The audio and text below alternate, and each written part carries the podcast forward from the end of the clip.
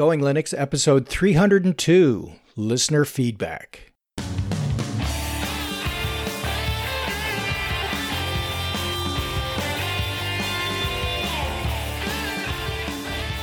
Welcome to the Going Linux podcast. I'm your host, Larry Bushy. And I'm your co-host, Bill.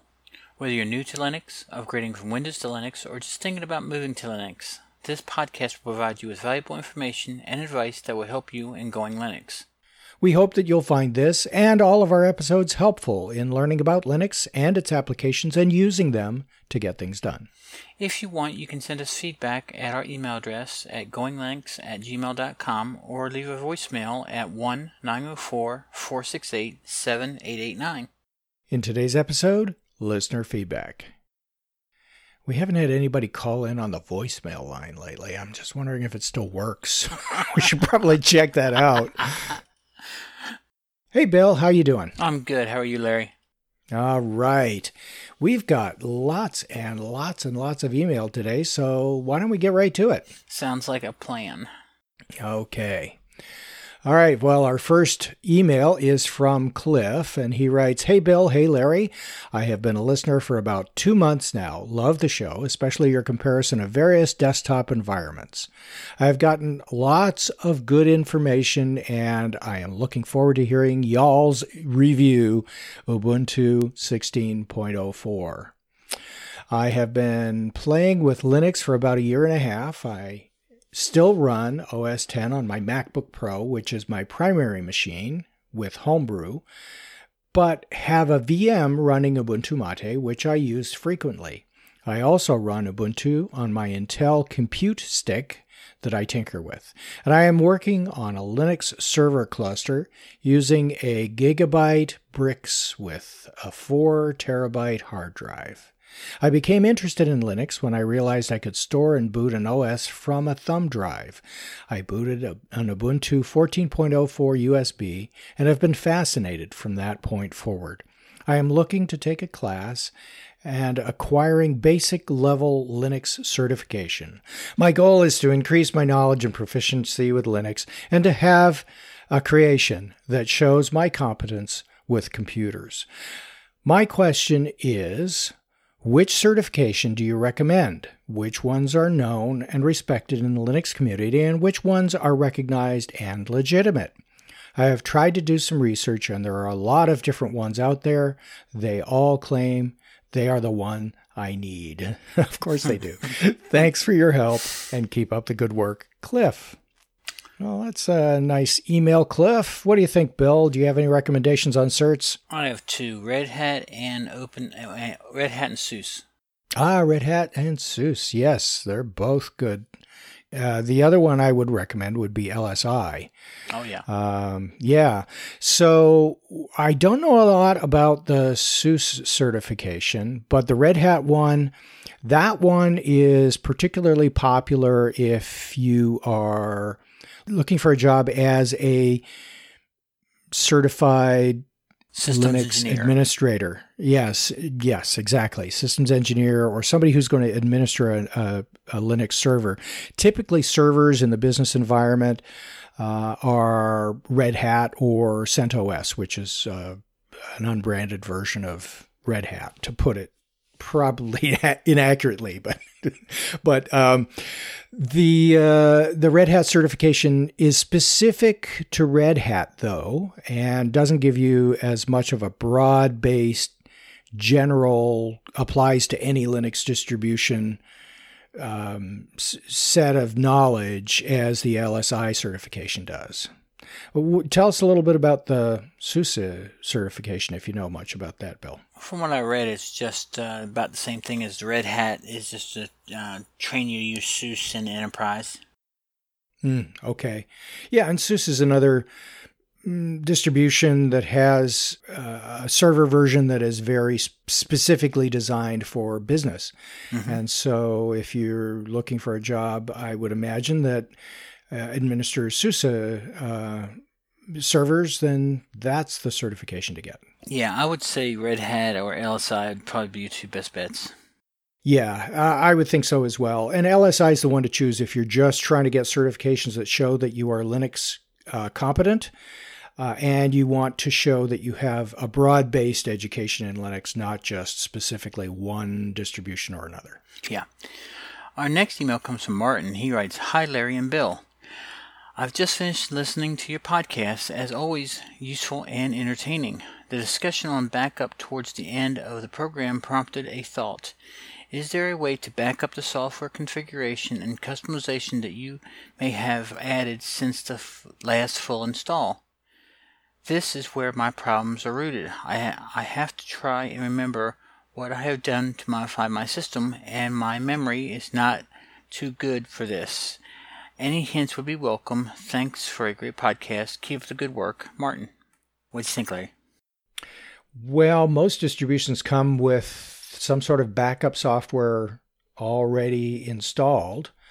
And that's the first place I would look, is what's included in my Linux distribution. And most of them give you the ability to back up all of the data by way of copy or rsync to a file or a folder you may have on an internal or external hard drive.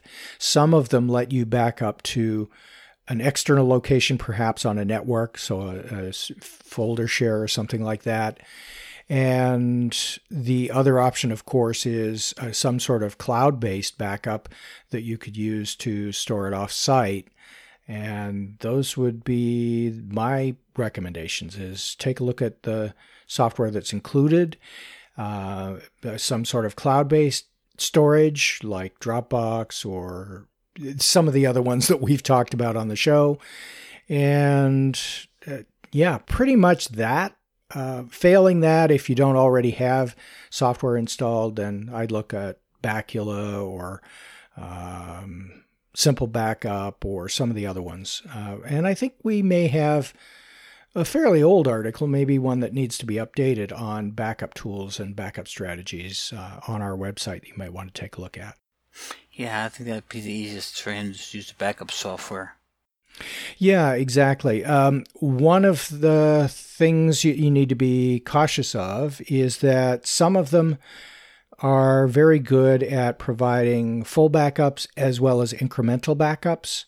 Some of them are not. Some of them just do full backups. Some will compress them. Some won't compress them. So those are things to look at. So if your particular backup software doesn't give you the features you're looking for, take a look in the repositories. All the backup software that's available for Linux is available in most distributions repositories. So lots to choose from there. Take a look at the features of each and find one that works the best for you. Yeah, I think that's a good advice. Our next email is from Frank, who has a software pick. "Hi, Larry. Hi, Bill. I also have a good software pick. First, I was looking for a mouse with 12 keys because I like to manage actions like closing windows, copy, paste, delete with a simple mouse click. Then I discovered EasyStroke, a great software tool with which you can program any mouse gesture to commands, key combinations, and more. I know there is also a similar option on KDE systems, but these never worked out properly for me. While setting up the mouse gestures in EasyStroke, the program sometimes gets stuck. Just be patient. After setting things up, the software is great." And he provides a YouTube video link for us, and we'll share that in our show notes, of course. Cool. I have to look into that. Yeah, it's better than a mouse with 12 keys. Yeah. I have trouble with 3. Yeah. Okay, our next email comes from Scott, and Scott says he can't send a fax. "Hello, Larry. Hope you are doing well. I bought an HP OfficeJet 4630 printer, copier, fax, and scanner.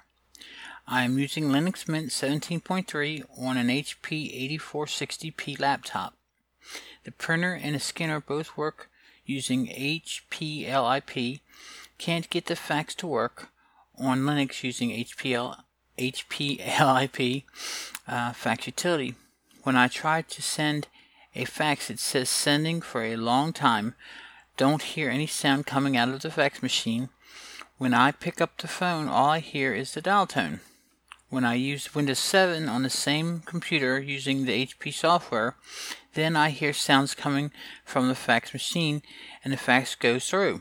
Don't want to have to use Windows to send a fax. Thank you, Scott.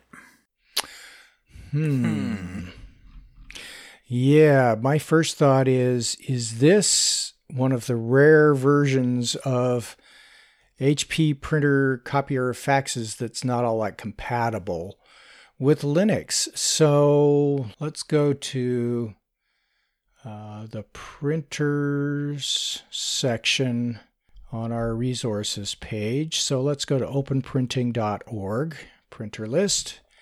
We'll look for HP in their drop-down. HP, there we go. And what was the model he said, Bill? It was 4630. Okay, so we don't have a 4630, but we do have a 4650, which may be the problem. Mm-hmm.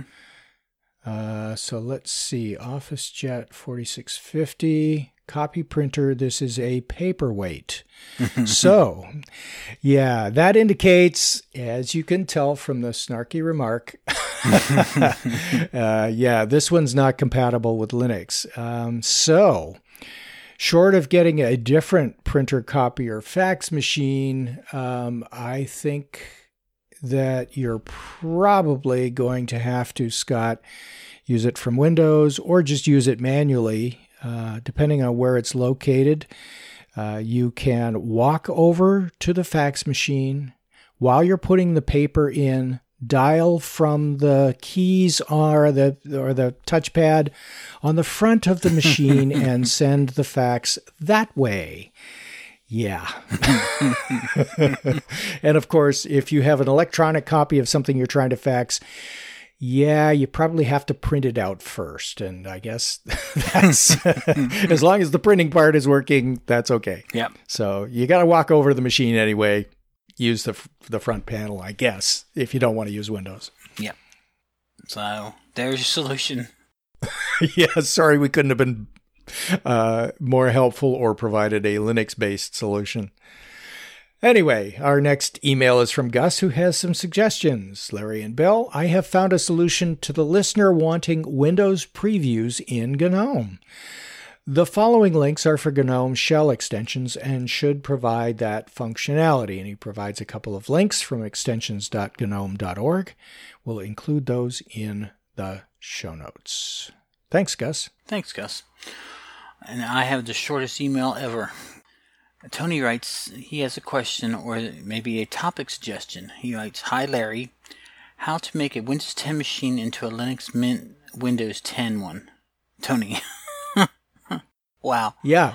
So, assuming that's a question, take the Linux Mint CD or USB drive, put it in, boot to the live session, click install, and choose install alongside Windows 10.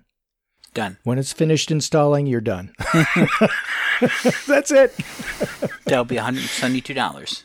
Yeah, there we go. Okay. And maybe it was a topic suggestion, but I don't know how whether we can stretch that out to a full episode or not. That seems pretty straightforward. Well, we could have 3 minutes of discussion and 27 minutes of just static.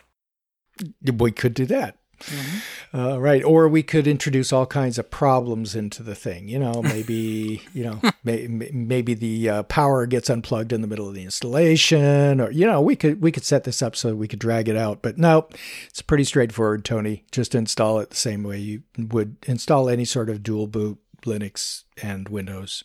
Yep. All right. Michael writes about Sonar. "Hi, Larry and Bill. I listened to your podcast episode on Sonar. It was very interesting to hear what Kendall Clark had to say on Sonar development. As someone wanting to run Linux when I can afford to purchase a working computer, I am pleased that as a computer user who is totally blind, people like me with disabilities have a much better choice of Linux distros than we had when I first heard about Linux, with the latest Linux Mint Mate, now including Orca screen reader. Keep up the good work. to those working on Linux accessibility, and also to you two, Larry and Bill, on Going Linux. Michael from the UK. Thanks, Michael. Thanks, Mike. Our next email comes from Richard, and he writes, I have recently resumed listening to your podcast, episode 300, Listener Feedback, and immediately upon hearing your voice, I felt better.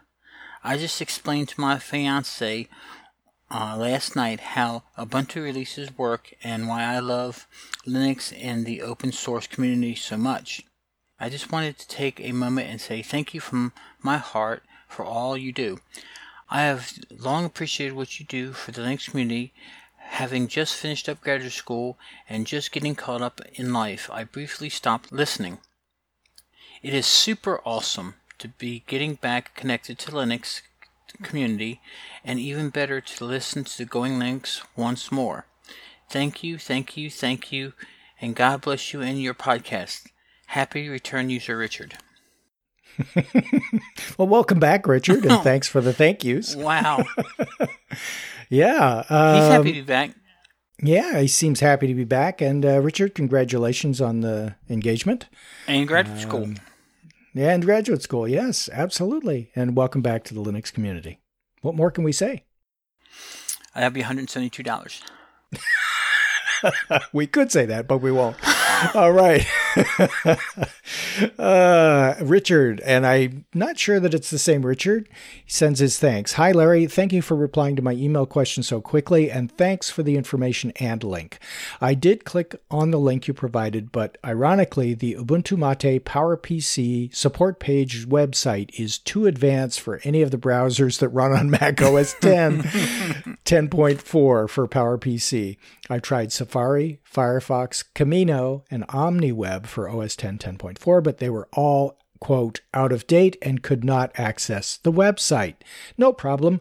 I run into this a lot when I'm on my old PowerPC Mac. Most websites work with one or more of my browsers, but some websites don't work with any of them. I'll just head over to the support page using my dual booting Puppy Linux Mint computer, an old HP thin client with an Intel Atom N280 1.66 gigahertz single core and 2 gigabytes of RAM running two internal solid-state drives, a 4-gigabyte IDE chip for my Puppy Linux, and a 16-gigabyte SATA chip for my Linux Mint. Both drives are installed on the motherboard. Just to update you on my progress, I have done some further research about my PowerPC Mac and have tried a few things to update my boot.conf file. I used the command nano with some success. I was able to navigate to the conf file on the Mate hard drive using my PPC Mate install disk and get into the conf file on the hard drive installed version.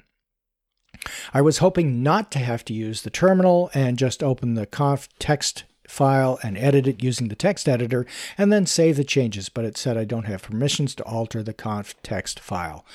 Yeah, if you were to run the text editor from the command line, the graphical text editor from the command line using sudo to launch it, it would give you the administrator version of the text editor, and you could have done it graphically. But anyway, he continues.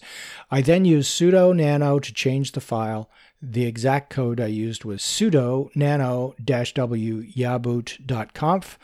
I'm not sure what all this meant, but I saw it on a forum, and he gives a link to the forum. This command allowed me to edit the conf file, but was not sure how to save it. I just exited the terminal and checked the conf file to see if I had succeeded. In the Etsy folder on my hard drive, I saw the original unaltered file labeled yaboot.conf and the new file that I had edited now called yaboot.conf copy.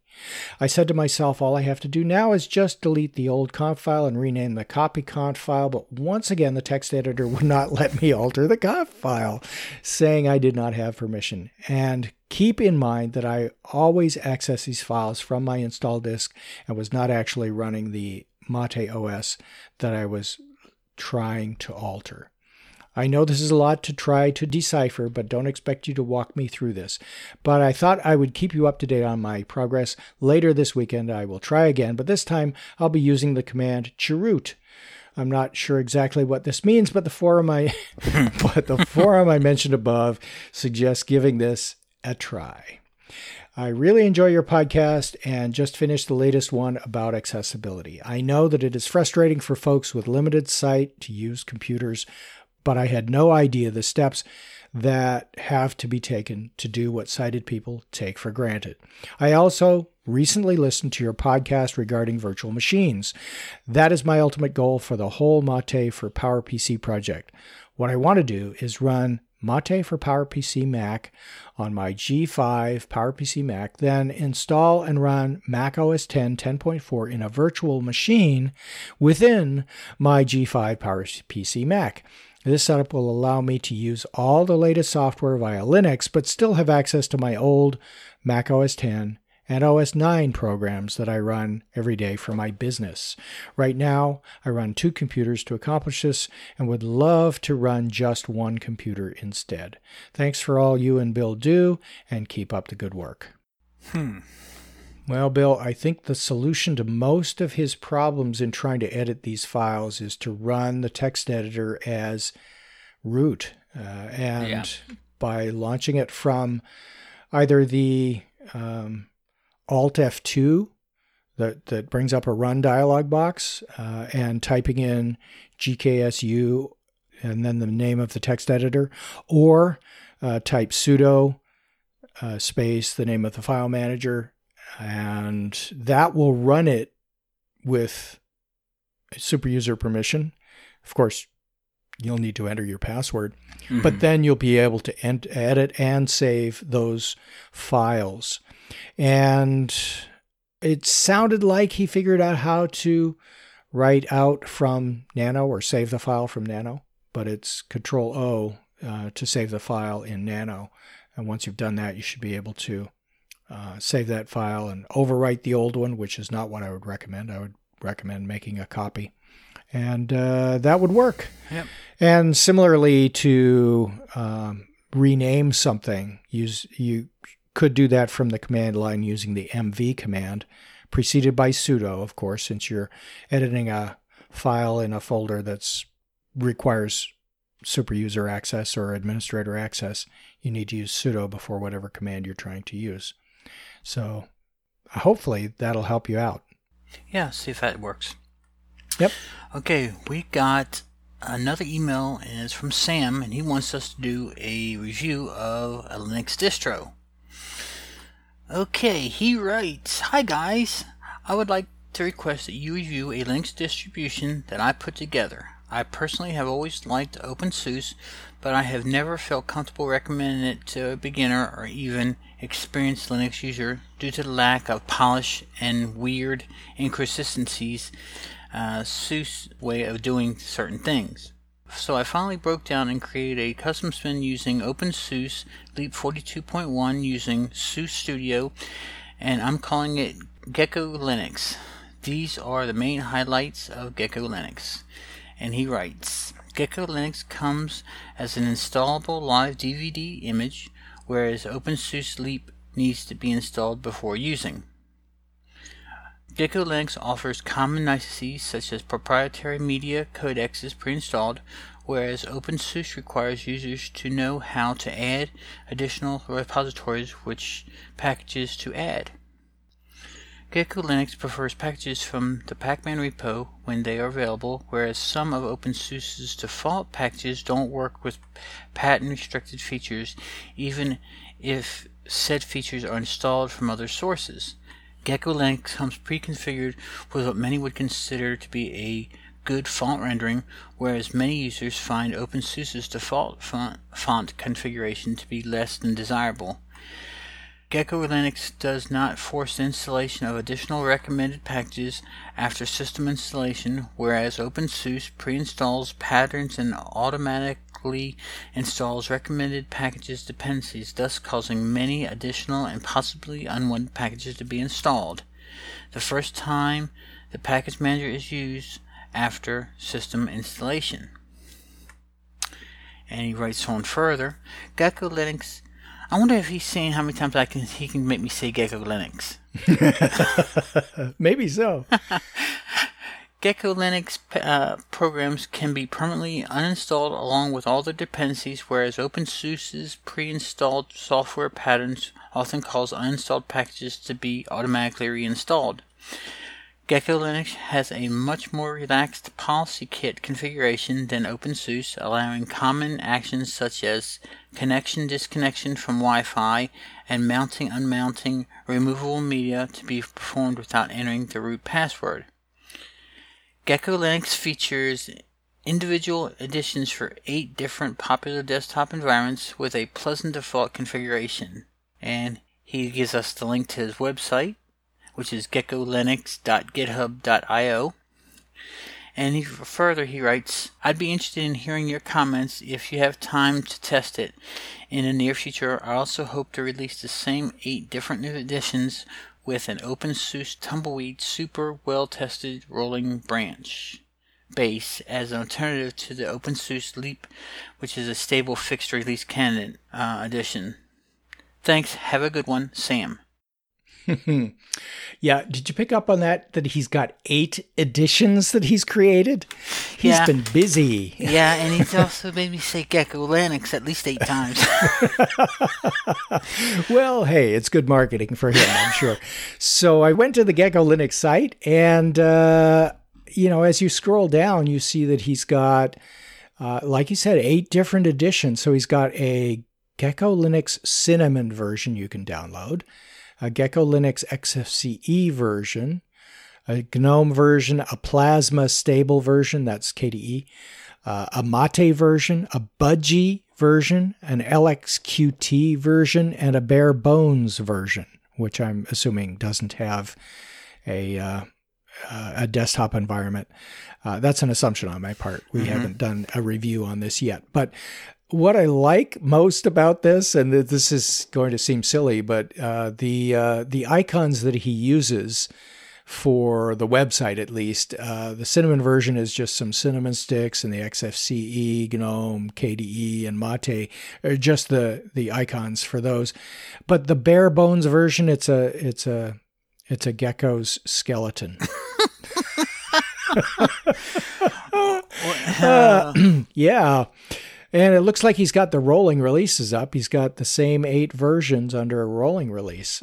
So that's fantastic. We're going to have to give this one a try. Well, I'll have to give it a try once I've finished moving.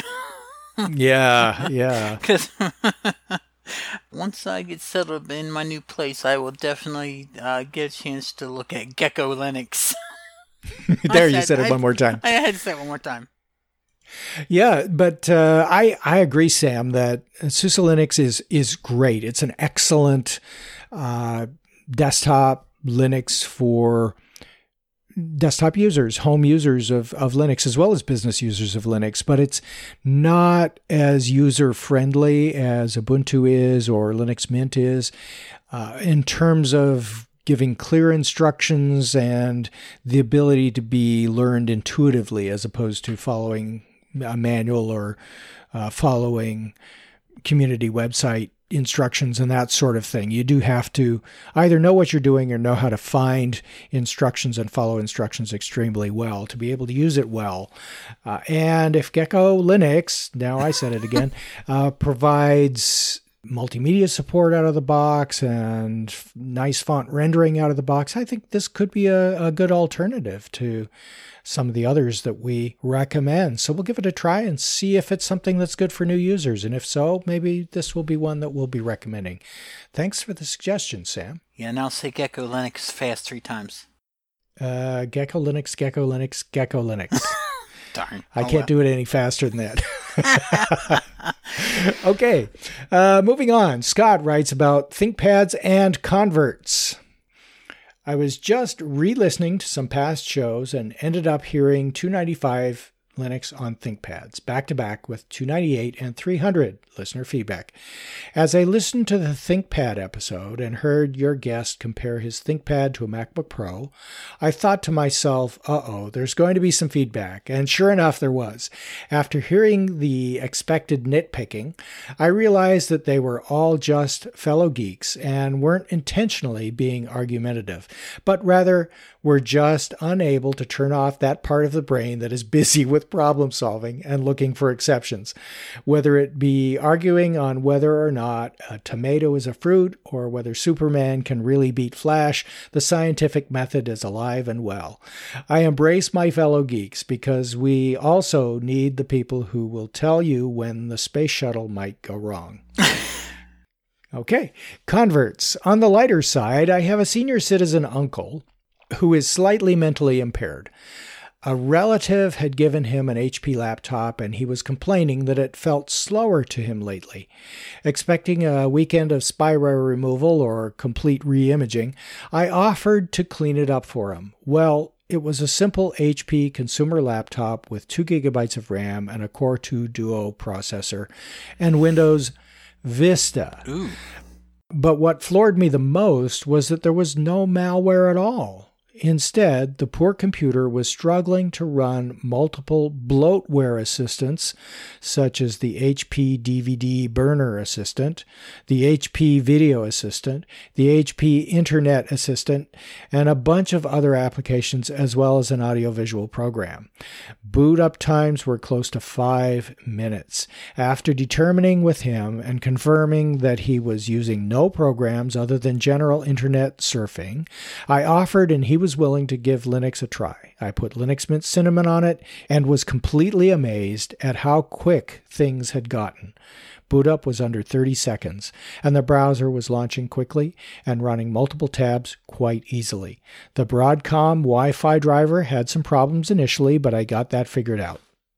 While I have put Linux on many machines in the past and also had run it from live CDs and inside of VMs, this was the first case in a long while of me taking a barely usable machine and reviving it. My uncle still raves about how much better the computer runs, and the presence of both Firefox and Chrome make it easy for him to keep using it the way he used to. I even put a bunch of R&B and Motown internet radio stations into the audio player for him, and he's thrilled. Keep up the good work. Well, Scott, that's great. Sounds like that's a real success story. Oh, yeah. I have to question your music choices, though. No, just kidding. Motown on Linux. Okay. I've heard it all. That's okay. That's great. But yeah, I know that HP and even Lenovo these days provide a lot of assistant type programs that run by default, and it's just nothing but bloatware. ThinkPad not so much on their business machines, but more on their consumer brand machines. And especially in the Windows Vista days, that was much more common than it is today, I think. But even so, it's something that, as you've experienced, can slow down your computer tremendously. 5 minutes to boot? Yeah. Yeah, that's crazy. Our last email comes from Michael, and he writes about compatibility. I have to take issue with Will's comment about Linux drivers in episode 300. My Acer laptop was having driver issues, and I installed Windows 8.1 Enterprise. The Bluetooth stopped working consistently, and the touchpad would often go crazy. Downloading drivers from Acer and updating firmware did not help. After hearing about Elementary OS on episode 295, I researched it and tried the live version and made the switch. The Bluetooth and touchpad now work great. Since I need to use a Windows application, I put Windows 10 inside a VirtualBox and all is well. Everything works and I'm more secure. I'm not sharing directories between Elementary and Windows. Thanks for all you do, Michael. Thanks, Mike. Yeah. Another success story there, putting Windows in a VirtualBox where it belongs. Oh, yeah, I know we're not supposed to Windows bash. That's true. But there is bash on Windows these days. Anyhow.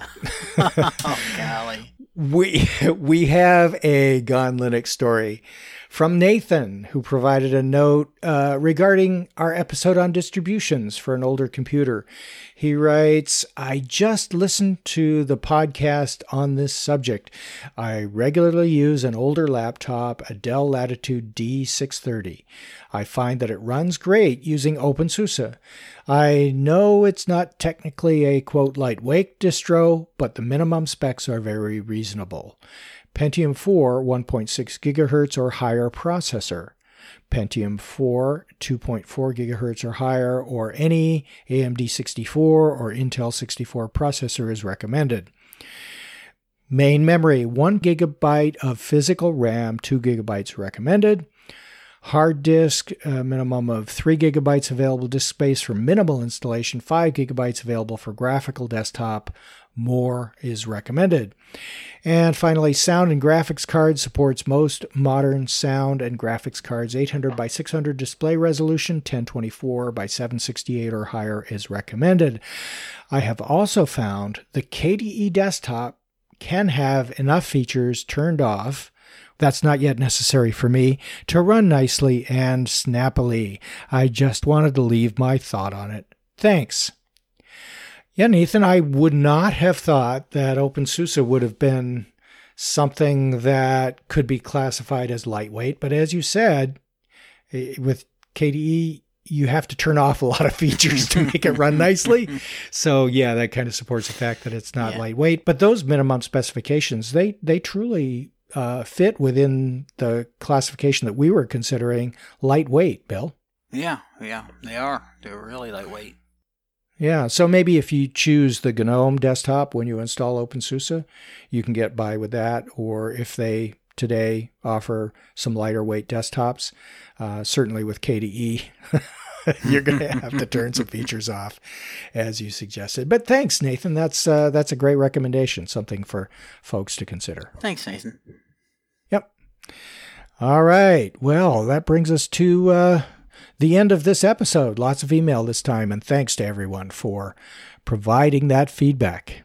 And our next episode will be a rebroadcast of my appearance on a Denver radio show that occurred last month. I was on the Denver radio talking about Linux. That'll be episode 303 at the end of July. So stay tuned for that. Take a look in the Google Plus community, the Going Linux podcast Google Plus community, if you want a preview of that episode. There's a note on there about my appearance on that radio show. I'm not going to say anything more about it for those, no spoilers for those people who just listen to the podcast and the Google Plus community. I don't know why you would do that, but anyway, that's it. Until then, you can go to our website at goinglinux.com for articles and show notes, as well as links to download and subscribe.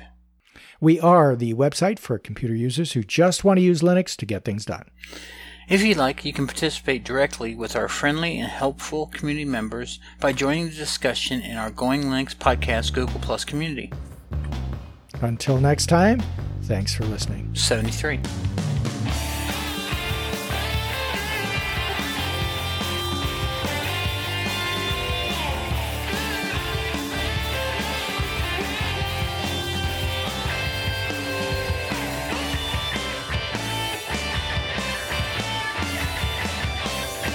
Theme music provided by Mark Blasco at podcastthemes.com.